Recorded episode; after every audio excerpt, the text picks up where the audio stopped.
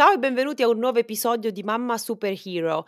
Nell'episodio di oggi parliamo di un argomento che non è mai stato trattato in tutti questi episodi che sono usciti finora su questo podcast, e cioè parliamo di lettura, l'importanza della lettura e l'amore per la lettura nei bambini. Dopo la sigla conosciamo Giulia Giordano. Ciao, io sono Silvia D'Amico e questo è il mio podcast Mamma Superhero. Ho investito gli ultimi anni della mia vita per capire come superare gli ostacoli della maternità e migliorare la relazione con i miei figli. Ho letto decine di libri, ascoltato centinaia di podcast e soprattutto ho fatto pratica ogni giorno con i miei tre bambini. Il mio obiettivo è quello di aiutarti ad alleviare la fatica di crescere i figli un episodio alla volta. Ciao Giulia e benvenuta su Mamma Superhero. Ciao Silvia, grazie. Per me è un onore essere qui. Davvero. Grazie. Giulia, per chi non ti conosce, presentati, di cosa ti occupi, chi è Giulia, cosa fa, cosa le piace, cosa non le piace, come, com'è la sua famiglia. Raccontaci un po'. Allora, io sono un'insegnante di scuola primaria, mi sono laureata quindi in scienze della formazione primaria con una tesi di laurea di ricerca sulla promozione della lettura. Sono una mamma, ho due bambini piccoli, eh, Gioele che ha 21 mesi e Ismaele che ne ha 3 e, e sono anche una moglie, sono sposata da tre anni e mi occupo di promozione della lettura oltre a insegnare con eh, le biblioteche del territorio dove abito principalmente, ma anche comunque nelle scuole, quindi eh, quando lavoro nelle, nelle, classi in cui lavoro. E ehm, da qualche anno ho aperto anche un blog, Albero Alato, e quindi sono anche su Instagram in cui ho sempre lo stesso nome, Albero Alato, e cerco di divulgare buone pratiche di lettura. Ecco, e io e Giulia ci siamo conosciute proprio su Instagram perché lei mi ha scritto proponendosi come ospite del mio podcast giusto durante un periodo in cui io cercavo qualcuno che mi venisse a parlare di lettura, di amore per la lettura e di informazioni riguardanti i bambini e la lettura. Uno dei motivi per cui io cercavo un'esperta con cui parlare di questo tema è che mia figlia Zoe, che va in prima elementare, un giorno è tornata a casa con un foglio mh, mhmm, che le avevano dato mh, mhmm, a scuola dove eh, in maniera molto carina, tramite vignette, eccetera, erano riportati i dati di un articolo accademico del 1987 di Nadia Derman in cui si studiava l'apprendimento del significato delle parole in base al contesto durante la normale lettura. Ora, parte i testi scientifici e accademici, in breve che cosa c'era scritto su questo foglio? Eh, che la durata della lettura, ehm, sia effettuata dal bambino, sia che fa il genitore al bambino, ha un'influenza enorme sul linguaggio, sul lessico e sullo, sullo sviluppo dell'apprendimento appunto della lingua per i bambini. E in particolare metteva a confronto un bambino eh, che legge 20 minuti al giorno, con uno che legge 5 minuti al giorno, con un altro che legge un minuto al giorno. Quindi se hai un attimo di pazienza, Giulia, io vi racconto che il bambino che legge 20 minuti al giorno, quindi il bambino A, significa che in un anno ha letto 3600 minuti e che è esposto a 1.800.000 parole. Il bambino B invece, che legge solo 5 minuti al giorno, legge in tutto 900 minuti l'anno, stiamo parlando di anno accademico, quindi forse un po' più di 9 mesi, e, e impara o comunque è esposto a 282.000 parole, quindi già eh, la, la, differenza è enorme. Il primo è 1.800.000 parole, quindi quasi 2 milioni di parole, e il secondo bambino 182.000 parole. Il terzo, che legge solo un minuto al giorno, viene esposta a 8.000 parole in un anno. Quindi è una differenza straordinaria. E noi non pensiamo che ai bambini la lettura serva, no? Quindi pe- parliamo un attimo di lettura e perché è importante dedicare tempo agli albi illustrati, ai libri per bambini, a tutte queste cose qua. Allora, è importantissimo mh, mhmm, perché la lettura ha degli enormi benefici per lo sviluppo del cervello.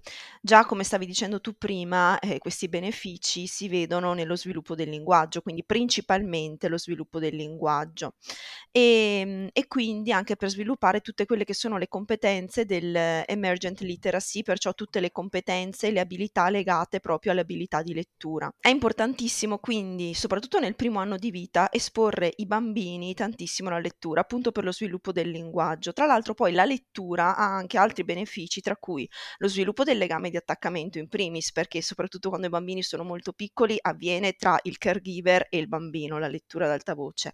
Dopo ha eh, tutto un impatto e questo si vede negli anni anche scolari, i bambini che sono stati esposti alla lettura nei primissimi anni di vita, negli anni di, di, di scuola, quindi a partire dalla scuola primaria più o meno, hanno eh, un maggiore sviluppo delle funzioni esecutive. Eh, hanno ovviamente un arricchimento del lessico, sviluppano il pensiero riflessivo, l'immaginazione e abbiamo anche un ampliamento dell'immaginario che purtroppo oggi in realtà è piuttosto omologato. Ecco, c'è da dire che tutto questo, tutti questi benefici, però in realtà non sono quelli che formano un lettore. Nel senso, noi abbiamo tutti questi benefici un pochino a caduta, però nessuno di noi è un lettore perché se leggo miglioro il mio linguaggio. È difficile mm, mettersi certo. a leggere perché così imparo più parole. Eh, c'è un libro bellissimo di Guido Quarzo che si intitola Leggere, un gioco mhmm, da ragazzi, e in cui lui dice: Se noi chiediamo a un lettore perché legge, lui non sa dirvi perché. Ed è vero. Io per prima mi sono dovuta interrogare sul perché sono una lettrice. E la risposta che mi sono data è che io sono una lettrice perché amo immergermi nei mondi narrativi. Mm. Mi piace immergermi nelle storie, scoprire mondi nuovi, viaggiare, incontrare persone. Ed è questo che fa di me una lettrice. Dopodiché questo mi eh, concede di avere tutti i benefici di cui abbiamo parlato prima.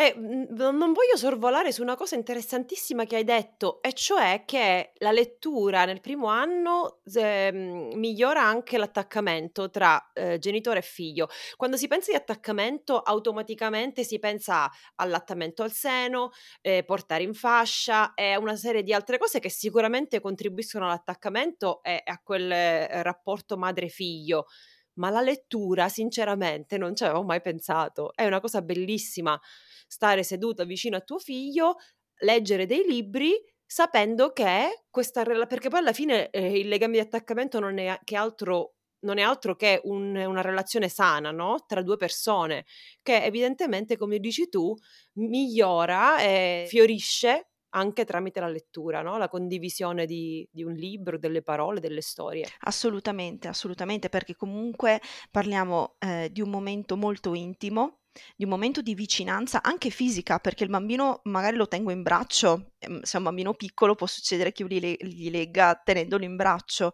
certo. quindi c'è anche tutto il contatto fisico e anche il, um, il, il calore della voce che arriva al bambino, questa voce mm. che impara a sentire già dall'utero, già in gravidanza, ecco. Sì. La seconda domanda che avevo preparata per te in scaletta, in realtà hai già dato una risposta, e cioè a che età è consigliabile iniziare a leggere ai propri bambini? Perché molti genitori, inclusa io, fanno questo ragionamento. Mia figlia di un mese, due mesi, tre mesi, sei mesi non parla, non mi capisce, è inutile che mi metta a leggere dei libri. No, e allora che ci dici? Eh, dico no, nel senso che ehm, l'apprendimento in realtà del, del suono avviene già in gravidanza. Il bambino nasce, ci sono delle ricerche che ce lo dimostrano, il bambino nasce che già riconosce la voce non solo materna, ma anche delle persone che sono state ehm, accanto alla madre nei mesi di gravidanza. Wow. Eh sì, ehm, c'è stata una ricerca bellissima, adesso mi dispiace non riportare i dati, ehm, precisi perché l'ho studiata all'università, quindi, mhmm, non mi ricordo esattamente, però, ehm, erano stati sottoposti bambini in in gravidanza alla lettura ad alta voce del libro, ehm, Il gatto col cappello, ehm, di di Dr. Seuss, ehm, e Oh, Cat in the Hat! Cat Lo conosco in inglese. Esatto, il gatto nel cappello. Okay. E, e, lui eh, e i bambini, una volta nati, venivano esposti alla lettura ad alta voce di quel libro e di altri libri. E le ricerche hanno dimostrato che i bambini provavano più piacere a risentire la storia che già avevano sentito durante eh, la gravidanza. Mamma mia, bellissimo! Fantastico. Fantastico Mh-mh. davvero. Quindi è importante iniziare a leggere già in gravidanza. E un bambino di un mese, se noi iniziamo subito a esporlo alle parole, alla lettura ad alta voce, avremo anche tutti i benefici che dicevamo prima sullo sviluppo del linguaggio, perché si è visto che più i bambini sono ehm, sottoposti a lettura precoce, frequente e di qualità, parolina importantissima su cui tornerò dopo, eh, Sì. sviluppano competenze di ehm, emergent literacy e quindi anche di linguaggio. Bellissimo. Io quando mi sono approcciata al respectful parenting, una cosa che mi ha colpito tantissimo è stata questa, cioè che Magda Gerber, l'ideatrice di questa filosofia, proponeva, suggeriva o consigliava ai genitori di parlare ai bambini come se fossero delle persone normali, perché noi con i neonati dobbiamo essere onesti, non parliamo come se fossero persone normali, facciamo versi, suoni, eh, parole inventate. Invece lei suggeriva, era una grande proponitrice del- del- del parlare un linguaggio normale, quindi frasi di senso compiuto con parole che si usano regolarmente, perché tu non sai in realtà, nessuno sa in realtà a che età il neonato inizia a capire, no? Cioè, se io ripeto sempre la stessa cosa e dico adesso andiamo a cambiare il pannolino, va bene, a un mese non mi capisce, a due mesi non mi capisce, a tre mesi non lo so, a un certo punto quelle parole sicuramente avranno un senso, cioè il bambino capirà il susseguirsi di azioni che partono da quella frase e arrivano al cambio del pannolino, no? E poi io dico sempre, se noi umani parliamo con i cani e con i gatti e con gli animali e siamo sicuri che loro ci capiscano, perché non dobbiamo parlare normalmente anche con i nostri neonati? No, ma infatti Quindi questa qualità, questa qualità di cui parlavi, cosa si intende? Ah, la qualità, eh, bellissimo punto. Allora, ehm, la qualità io intendo la qualità letteraria e artistica dei libri che noi proponiamo ai bambini, perché, ehm, tu, ehm, prima hai riportato i dati, no, di quanto si legge e sicuramente questo ha un impatto fortissimo sullo sviluppo del linguaggio, però più che focalizzarsi, a parer mio, sul quanto leggono i nostri bambini, dobbiamo, ehm, focalizzarci su ciò che leggono, perché, Mh. ehm, e qui dirò una frase scomoda, non basta che i bambini leggano. Per promuovere la lettura è necessario che i bambini leggano libri belli dal sotto il punto di vista stilistico e quindi delle parole e sotto il punto di vista artistico e quindi delle illustrazioni. Purtroppo è difficile riconoscere la qualità, perché? Perché abbiamo un'iperproduzione di quella che è l'editoria per ragazzi e per bambini e quindi è difficile orientarsi non non conoscendo la letteratura per l'infanzia. Io, ehm, spesso propongo di, ehm, chiedere a a persone esperte e quindi di rivolgersi ad esempio nelle librerie specializzate per bambini e per ragazzi, ehm, perché purtroppo nelle librerie di catena non sempre si trovano persone, ehm, specializzate nella letteratura per l'infanzia o anche Mh. bibliotecari, ehm, preparati per questo. È vero, e vorrei vorrei anche aggiungere che alcuni libri sono davvero fastidiosi da leggere per noi adulti, quindi scegliere con attenzione sia per i bambini sia che che per i per gli adulti, perché poi i bambini si affezionano a un libro lo vogliono letto 50 volte e ci sono dei libri che io proprio non riesco a leggere, mi danno troppo fastidio.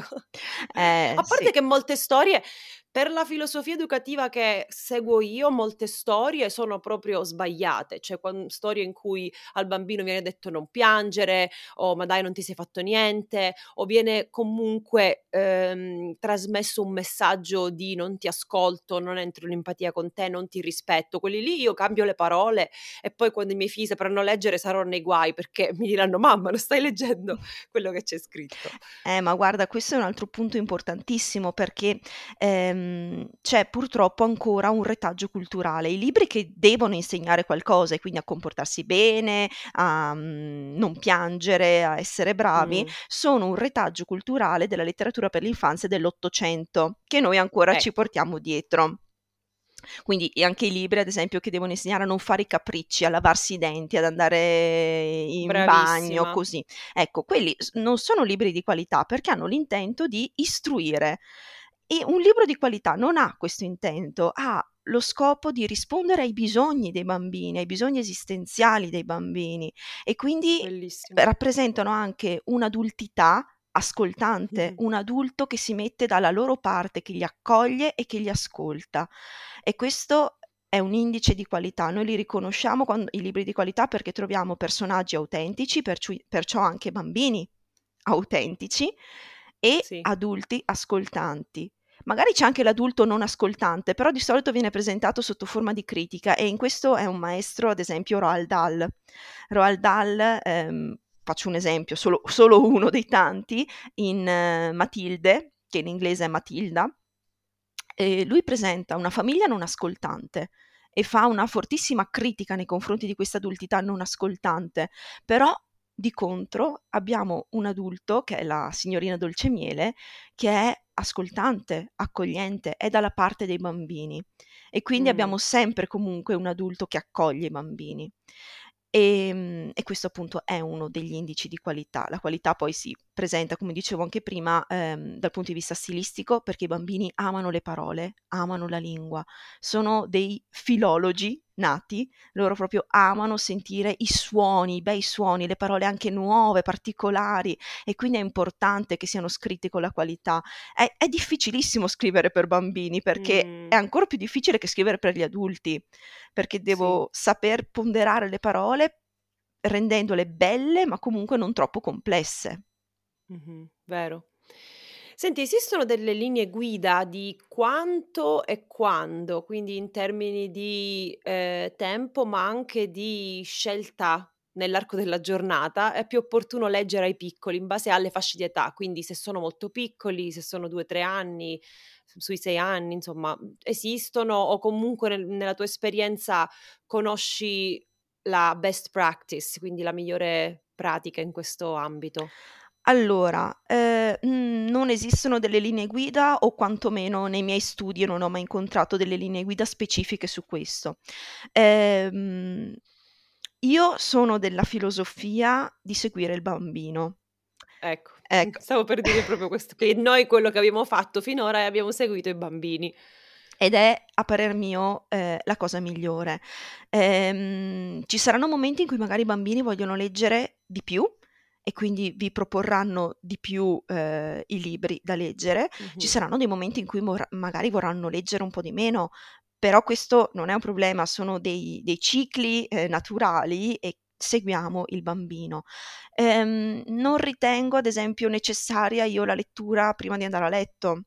Ehm, ad esempio noi nella routine della nanna non abbiamo il libro prima della messa a nanna, perché, ehm, la lettura per per mio figlio è un momento in cui lui si ehm, si sveglia, si carica molto, si attiva, ecco, quindi non l'abbiamo messo nella routine della nanna. Perciò quando mi viene detto: "Voglio leggere i libri prima della nanna", benissimo, però non è necessario prima della nanna, proviamo anche a trovare altri momenti nel corso della giornata. Mh-mh. Ovviamente se noi lasciamo a disposizione i libri ai bambini, quindi alla loro portata, sempre, questi momenti saranno molti di più, perché se Sì. se non li vedono i libri è anche difficile che vengano a chiedercelo. Sì, noi abbiamo libri sparsi un po' ovunque, anche troppi. Ehm, ci sono qui nello studio, nelle camerette i bambini hanno i loro libri, in nel soggiorno ci sono dei libri, quindi veramente ogni angolo i miei figli hanno la possibilità di prendere un libro e mettersi a leggere e lo chiedono continuamente, come dici tu. Ehm, poi alla sera noi abbiamo invece l'abitudine di metterci tutti nel tutti e 5 nel lettone, adesso diventa sempre più difficile perché i bambini vanno crescendo, per leggere tutti insieme. Però un altro ehm, io ho trovato che la lettura è un'ottima azione o un'ottima, ehm, attività di passaggio tra 2 attività che invece hanno un'energia completamente diversa. Per esempio, se io devo ehm, se se i bambini stanno giocando, corrono, hanno la musica, ballano e dobbiamo tra un po' metterci a tavola, se arrivano a tavola con quella carica energica è la fine. Ci vuole un'attività di passaggio e di solito la lettura è uno di quelle attività che calma un attimo, ehm, l'energia psicofisica e li fa entrare in un in uno stato un po' più calmo, attento, concentrato, per poi passare alla cosa successiva. Sì, assolutamente, è vero. Ehm, è quell'attività che calma gli animi, è vero, perché chiede chiede Mh-mh. di fermarsi. La lettura e qui e qui cito Daniel Pennac, ehm, la lettura richiede un tempo disteso, un tempo lento. E quindi sembra, no, che mh, tolga tempo per vivere, invece, come diceva Pennac, dilata il tempo per vivere. Mm, Quindi è bello. assolutamente vero, insomma, sì, eh, ci si ferma, no? Si legge. E a volte però, ehm, noi ci imponiamo certe regole. Per esempio, quando io ho letto quei dati statistici all'inizio, magari qualcuno ha pensato: "Basta, da oggi in poi 20 minuti al giorno di lettura, piova o non piova", come si dice qui in America, rain or shine, dobbiamo farlo. Se poi diventa un'imposizione, se poi diventa una cosa imposta appunto dall'adulto al bambino e il bambino non è interessato, rischiamo di avere il risultato opposto. Cioè Assolutamente. bambini che odiano leggere, che odiano stare seduti, che odiano sentire storie. Quindi per i bambini sia uhm, quindi rispondimi a questa domanda, ma rispondi anche alla domanda: i bambini che invece sembrano infastiditi dalla lettura, che non sono interessati, come possiamo promuovere l'amore per la lettura? Allora, ehm, guarda, mi ricollego a subito alla prima cosa che hai detto, cioè non va imposta. La lettura non può essere imposta, noi non possiamo imporre un tempo di lettura e, ehm, una quantità di lettura, ad esempio leggi 10 pagine prima di andare a dormire, ehm, non possiamo imporla con i ricatti, quindi se non Mh-mh. leggi non ti do l'iPad, okay? Mh-mh. Ehm, quindi non la lettura non può essere imposta, la lettura richiede libertà. Ehm, cito quindi ancora una volta Daniel Pennac e vi ricordo i diritti del lettore. Daniel Pennac ha elencato i 10 diritti del lettore, tra cui il primo diritto è il diritto di non leggere. Bellissimo. Quindi dobbiamo sempre rispettare i diritti del lettore quando, ehm, approcciamo la lettura con i bambini, quando la promuoviamo. Ehm, nel caso di bambini, quindi non interessati, cosa possiamo fare? Beh, le azioni sono tante, io adesso ne ne elenco giusto qualcuna. Ehm, la prima tra tutte è la lettura ad alta voce da parte dell'adulto. Continuare a leggere ad alta voce ai bambini, anche quando i bambini sono in grado di leggere in autonomia. Perché, ehm, spesso mi capita con eh, i genitori della scuola primaria di, ehm, sentirmi dire: "Non legge, mio figlio non legge". E io mi chiedo: "Ma voi gli leggete ad alta voce?" E mi viene detto di no, perché il bambino ormai è in grado di leggere in autonomia, ha sviluppato quantomeno le competenze di letto-scrittura. Però i bambini della scuola primaria, ma anche i ragazzi in realtà, sono ancora dei lettori infieri, informazioni e quindi, ehm, è bene continuare a leggere loro ad alta voce perché, mhmm, soprattutto quando comunque hanno appena imparato a leggere e scrivere, possono avere delle difficoltà pratiche di decodifica che li blocca nella lettura. E poi la lettura ad alta voce da parte dell'adulto è il miglior mezzo che abbiamo per l'avvicinamento ai libri. Ovviamente poi augurandoci che diventino dei lettori autonomi. Quindi io propongo per i bambini un pochino più grandi, se tu genitore gli stai leggendo un pezzo di libro ad alta voce, proponigli a lui di leggere i dialoghi. Okay, Mh-mh. dividiamo le parti. Io leggo questo personaggio, dai tu leggimi la parte di questo personaggio. E questa è una modalità per iniziare a, mhmm, introdurli alla lettura autonoma. Mh-mh.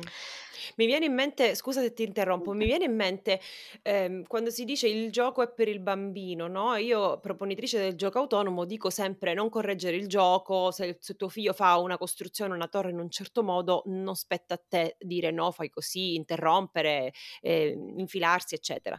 La stessa cosa secondo me vale anche nella lettura, cioè se mia figlia vuole leggere 10 volte lo stesso libro, chi sono io per dire: "No, dobbiamo cambiare libro". Certo, se proprio mi dà fastidio e io come genitore capisco che sono con la pazienza al limite, sì. Però la lettura in questo caso è per il bambino, come il gioco è per il bambino, quindi se il bambino non è interessato, fermiamoci. O se il bambino magari, ehm, vuole mhmm, non vuole leggere fino all'ultima pagina, va bene, per oggi chiudiamo il libro, non dobbiamo per forza essere così, ehm, Rigidi. Mh. fissati o comunque rigidi, esatto. Ehm, so anche di persone, di mamme che le leggono mentre i bambini colorano, mentre i bambini, ehm, giocano con i Lego o fanno altro. Io non l'ho mai fatto. Che ne pensi di a accoppiare 2 attività di questo tipo? Mhmm, io personalmente non sono d'accordo, nel senso che, mhmm, va bene, mhmm, si può fare, però ovviamente l'attenzione del bambino è orientata ad altro. Ehm, e quindi non stiamo veramente promuovendo la lettura, stiamo un po' facendo da sottofondo, ecco, in quel caso. Mh-mh. Ehm, un'attività di promozione della lettura, mhmm, richiede insomma anche attenzione da parte del bambino e partecipazione attiva, perché il bambino in quel momento è lettore, lo è tanto quanto noi adulto che gli stiamo leggendo ad alta voce. Mh. Ehm, come dicevi tu, ehm, la lettura è per il bambino, quindi piuttosto non finiamo il libro se non hai voglia di finirlo, anche perché è uno dei diritti che aveva, ehm, elencato Daniel Pennac, quello di Sì. di non finire i libri e di saltare le pagine anche. Ci tengo anche appunto a sottolineare, come avevi detto tu, l'importanza della ripetizione. I bambini che continuano a chiedere gli stessi libri, ma così come, ehm, gli stessi giochi o lo stesso cartone animato, lo fanno perché nella ripetizione, ehm, provano un piacere, un piacere fondamentale per la promozione della lettura, perché la lettura spesso si dice il piacere di leggere. Ecco, in realtà, come dice Silvia Blezza Piccherle, non c'è un solo piacere della lettura, ma ci sono molteplici piaceri della lettura, Mh. tra cui il piacere della, ehm, della ripetizione e del riconoscimento. Nel momento in cui io leggo una storia che ho già sentito, provo piacere perché mi riconosco, ma anche perché la riconosco. Quindi è importante importante assecondare questo desiderio dei bambini. Non abbiamo toccato l'argomento dell'esempio. Uno dei modi in cui i bambini imparano è con l'esempio, cioè ci vedono fare una cosa e loro ci imitano, quindi noi stiamo dando loro l'esempio. Quanto influisce l'esempio da questo punto di vista? Cioè se il bambino non mi vede mai con un libro in mano, perché io o sto cucinando, o sto pulendo, o sono al cellulare, o guardo la TV e mio figlio non mi vede mai con il libro in mano, che esempio sto dando ai ai miei figli? Eh, ehm, come dici tu, i bambini imparano in un solo modo, con l'esempio, con l'esempio, con l'esempio. No, qui in 3 modi, vero? Con l'esempio, con l'esempio, con Esatto, sì. l'esempio. Non lo dico io, è una citazione famosa, sì. È vero, se non ci vedono mai leggere, se non ci vedono mai con un libro in mano, noi possiamo dirglielo che è importante leggere, però non non ci crederanno perché non ci vedono farlo, quindi Mh-mh. significa che l'adulto che me lo sta dicendo in quella cosa lì non ci crede veramente. Io capisco anche la difficoltà perché mi ritrovo in questa difficoltà di avere il tempo di leggere con 2 bambini piccoli, ehm, soprattutto perché essendo così tanto piccoli io spesso se ho dei libri con loro sono libri per loro, non non mi metto a leggere per me. C'ho provato qualche giorno fa, 2 minutini di lettura finché loro giocavano ce li ho avuti, però dai piano piano È magari normale. Quando crescono ecco, ehm, sicuramente andrà meglio.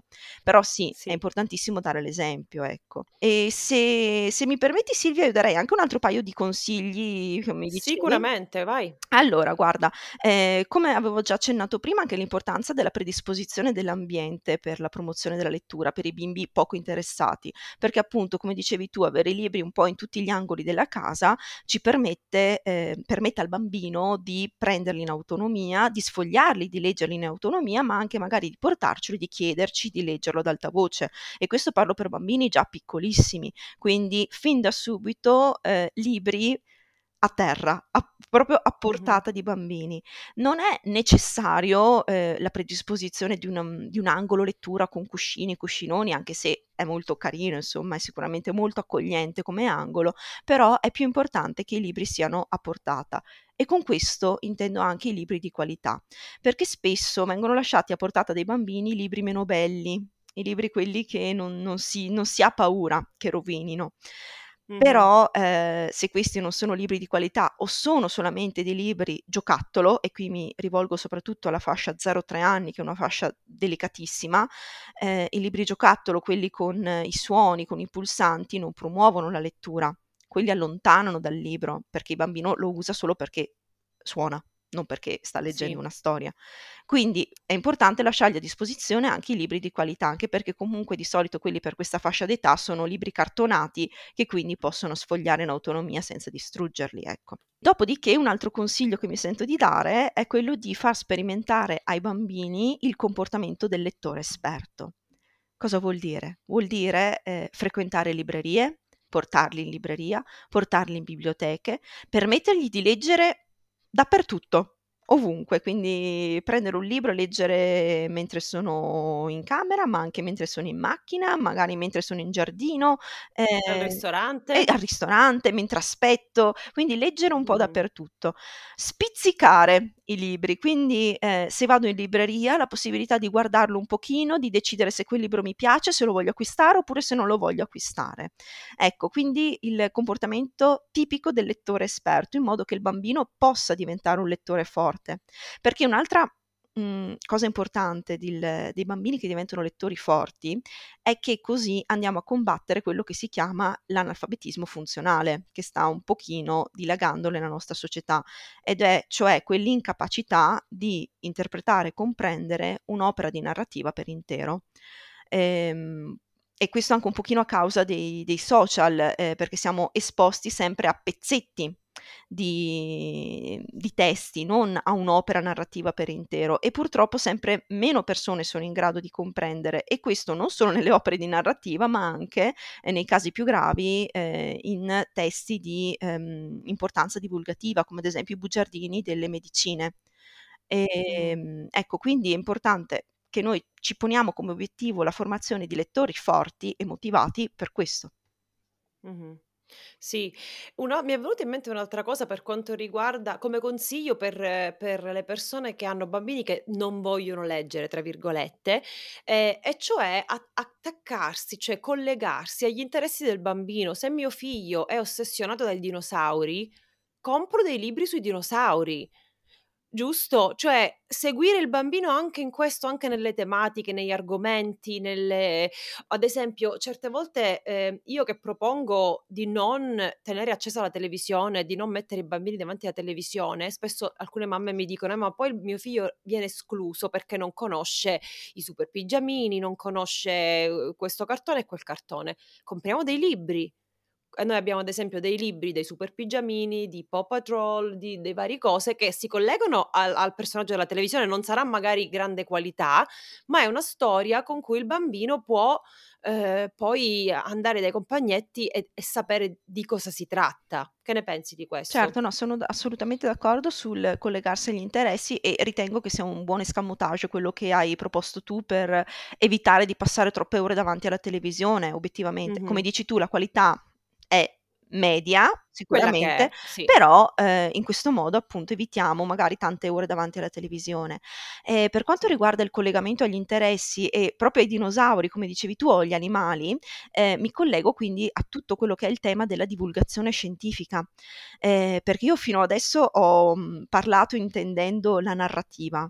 In realtà c'è tutto un ambito che è quello della divulgazione scientifica per bambini e ragazzi di qualità che è fantastico e quindi anche chi non è un lettore solitamente con i libri di divulgazione ci va d'accordo e io con questo Bello. ho proprio l'esempio in casa, perché mio marito non è un lettore, ma lui legge i libri di divulgazione scientifica con con nostro figlio.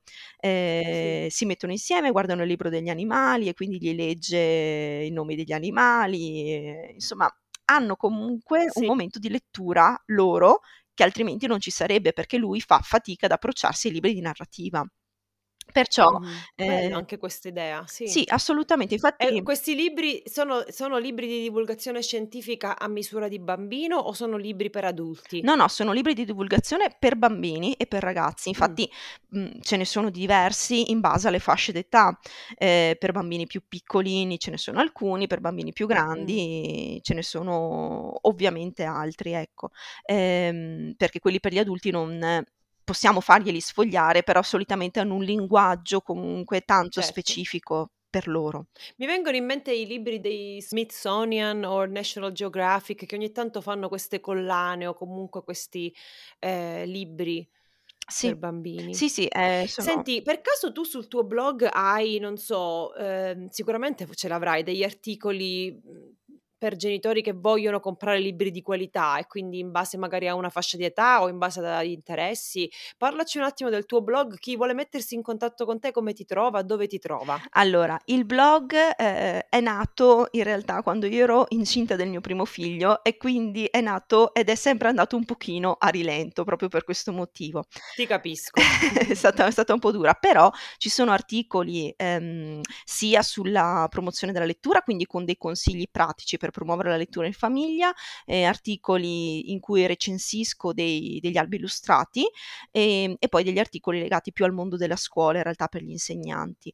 Però sul profilo Instagram e Facebook continuo a um, proporre, a suggerire eh, libri e albi illustrati per bambini e per ragazzi di qualità e parlo spesso anche appunto delle tecniche di promozione della lettura.